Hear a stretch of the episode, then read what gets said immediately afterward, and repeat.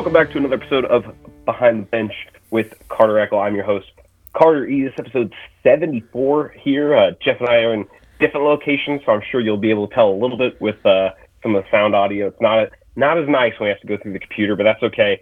Uh, taping this here uh, Tuesday night around around 8 p.m. Jeff's just getting back from the Carson Damonte Ranch baseball game. Uh, we'll talk about a little bit about the uh, Sacramento of Champions that was this past weekend that we had some area uh, track and field runners in. Um, I feel like we have to talk about the A's a little bit. Uh, I don't I don't know if I want to, but I feel like we have to. Um, I did write a column in this past weekend's uh, Nevada Appeal for uh, anybody, I guess, looking to hear me expand on that. I might expand more on here. We'll see. We'll see. I don't know where that's going to go. Um, we'll see how fired up I get over over that. But before we get started, I would like to thank today's title sponsor in Play It Again Sports. They are located in the Topsy Lane Shopping Center in Carson City, your best place to go for all your gently used and new sporting equipment needs. You can also find them online at www.playitagainsports.com. Jeff, let's start with this uh, Damonte Ranch Carson baseball game that just wrapped up. It looks like Damonte did most of their damage in two innings, but but Carson was able to find some ways to make it interesting. Like you said before we started taping here, they got three runs in the top of the seventh to get it within three. You know, it looks like Marcus Montez had a had a pretty solid game as well, uh, coming up a home run short of the cycle. So, uh, what were you seeing, obviously, uh, from behind your camera lens? Damonte pitched their their stud, and he definitely throws fast. Um, and the whole game, Coach Manukian just that's the pitch we want to try to hit. That's the pitch we want to try to hit, and just constantly with every batter that came up, and they started hitting him, and it it rattled him. They kept him in there until the seventh inning. Uh, they pulled him out uh, between innings, and it was it got it got pretty exciting. Um, they definitely were able to swing the bat and and, and get on base, which you know, Damonte's in second place and mm-hmm. Carson's in eighth place. So it's just it's so tight this year with with you know the depth of pitching is not what we've seen in you know a couple of the last years where you got eight guys on some of these teams that all pitch. That's not the case anymore. It doesn't seem so. Um, they just kept chipping away, and and one of the things he was saying is you know five pitches are a base hit, and just to, to rally to rack up the pitches on the on the on their pitchers and it worked. Uh, they went through two pitchers in the top of the sixth top sorry top of the seventh inning and finally were able to close it out but uh, it definitely got definitely got exciting. So yeah Rogers the Damonte Ranch starter looks uh, here on Game Changer throwing 105 pitches through those six innings. And then yeah as soon as they as soon as they yanked him the first reliever came in and gave up three earned runs and two walks uh, so you know, yeah, jumped jumped right on him, which is exactly what you want in a uh, very you know standard mechanical baseball sense of yeah, chase the starter and let's let's see what kind of damage we can do to the the bullpen. Like I said, uh, Marcus Montez was three for four. He had four RBIs for Carson. Uh, DeCarlo Quintana and Tanner Boheimer both had an RBI apiece.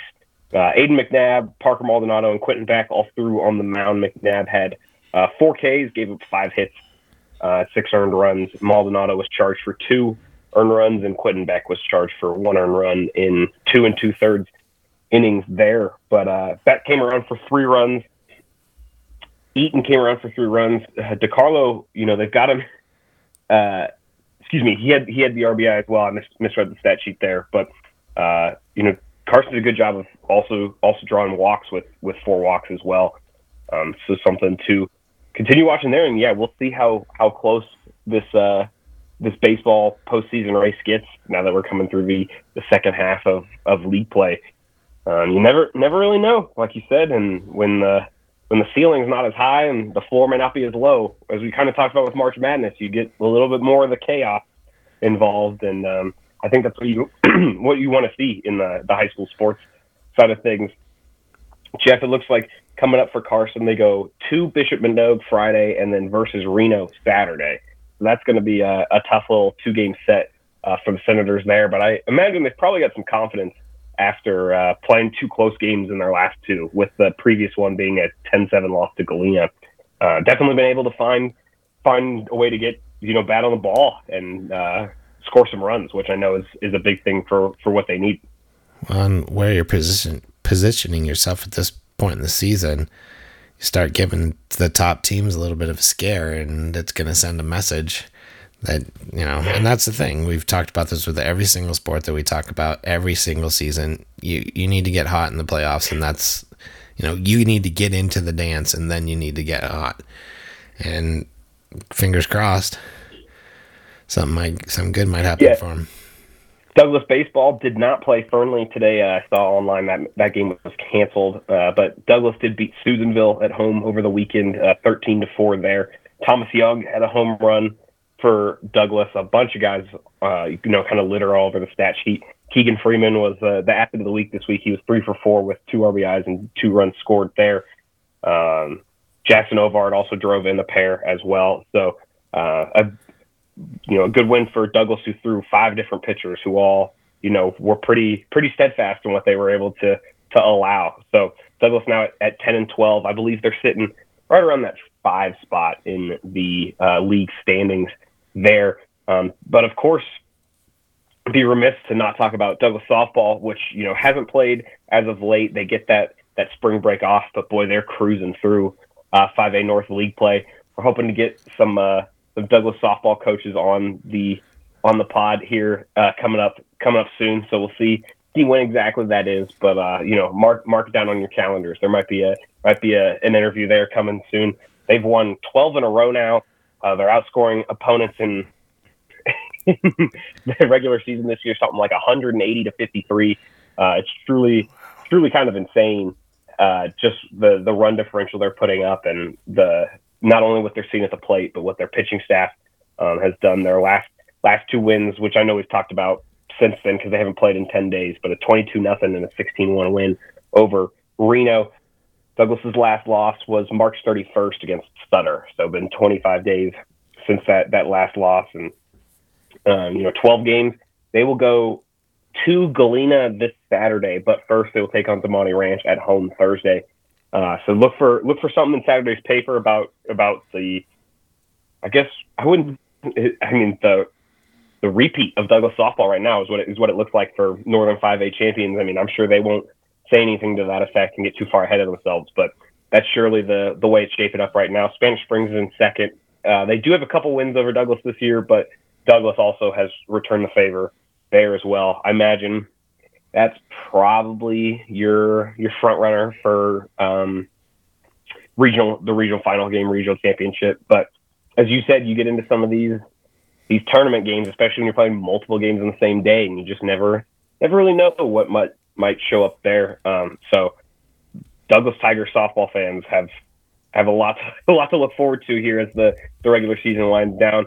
Uh, Carson softball got a win over Dayton at the end of last week, and then dropped their uh, last five games between Damonte, Spanish Springs, and Reed. Those Reed losses came tonight by uh, 11 to one and six to nine finals there. But uh, Reed also another solid team in the Northern 5A um, from the last last time I looked.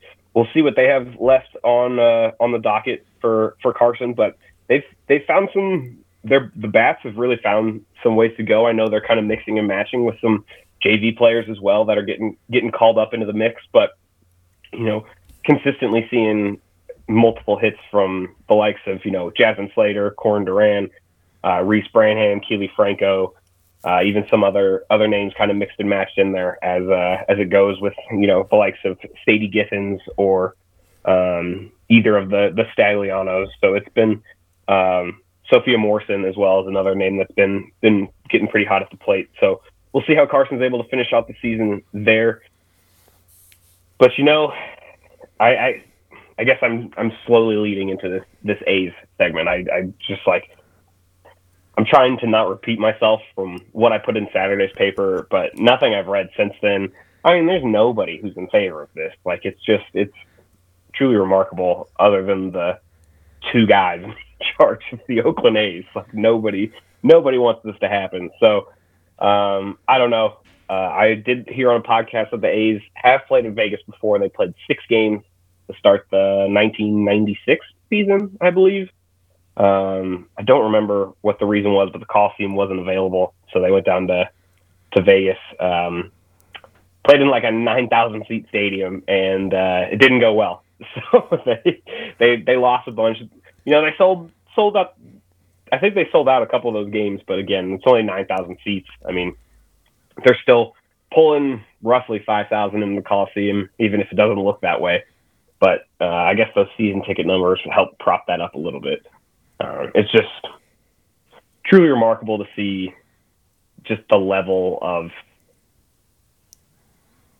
I guess just how obvious it was that this has been their plan the whole time. Like they there really hasn't been hiding it, and even the commissioner of baseball is like, I feel bad for A's fans, but let's look forward to Vegas. And it's like, no, see, you're even kind of admitting like that this is this is a little screwy from from the jump and and has been and um yeah, as as I think we talked about before the podcast, not official that they are leaving, but they have have signed a uh, binding or pending land lease just west of the strip.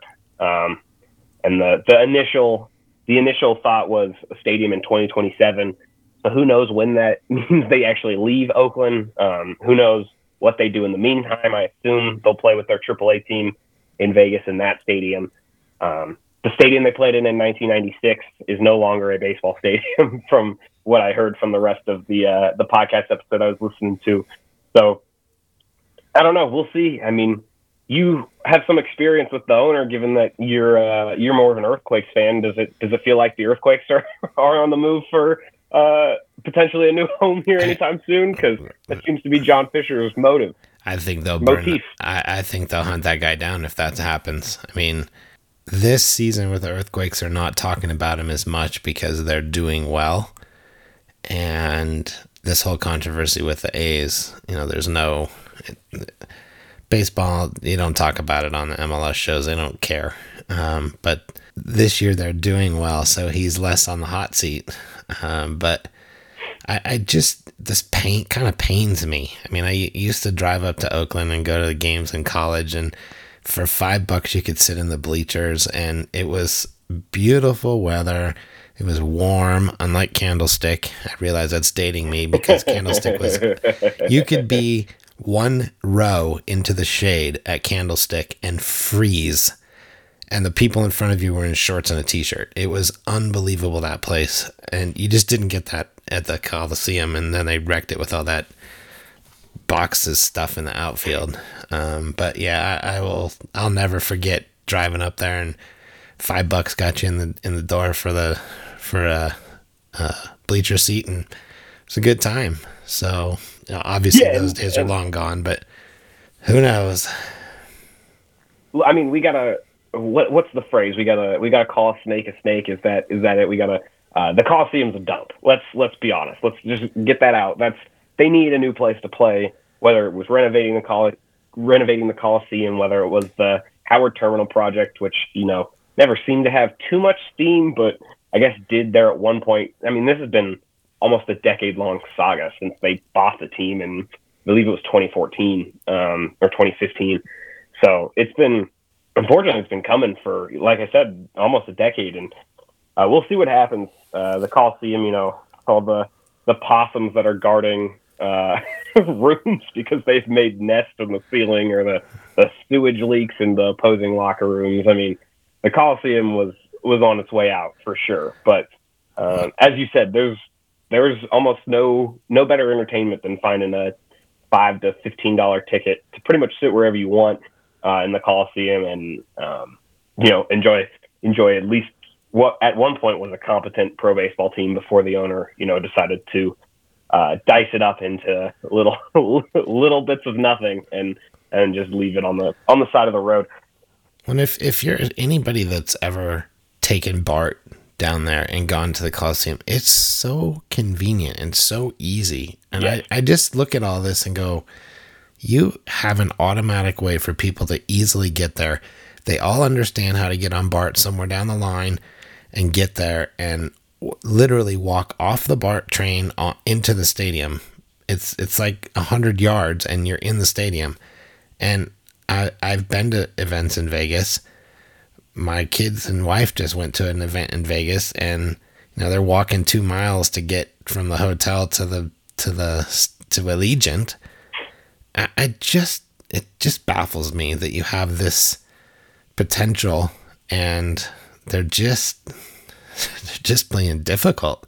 Yeah, you mentioned. Yeah, well, I mean, we'll see. Um, the I, the column I read by Tim Kawakami in the Athletic, you know, was saying about how John Fisher has said a lot of things in the past, and then and then pull out, and his his word may not mean a whole lot at the moment. So uh, nothing is official yet, but it sure it sure looks like this uh, this saga is closing with with the with Oakland losing its last major professional sports team. No no offense to the Roots, but the USL isn't isn't quite at the the major uh, pro four sports and, yet. But Warriors, Raiders, and the Roots are even struggling yeah. with a place to play.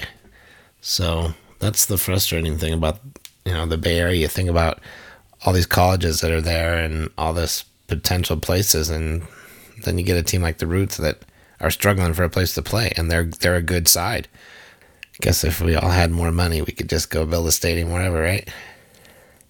yeah, yeah, right, right. It's uh, fortunately it's dictated by those with with the billions, even if that billion wasn't earned by him at all. Uh, it's all handed down.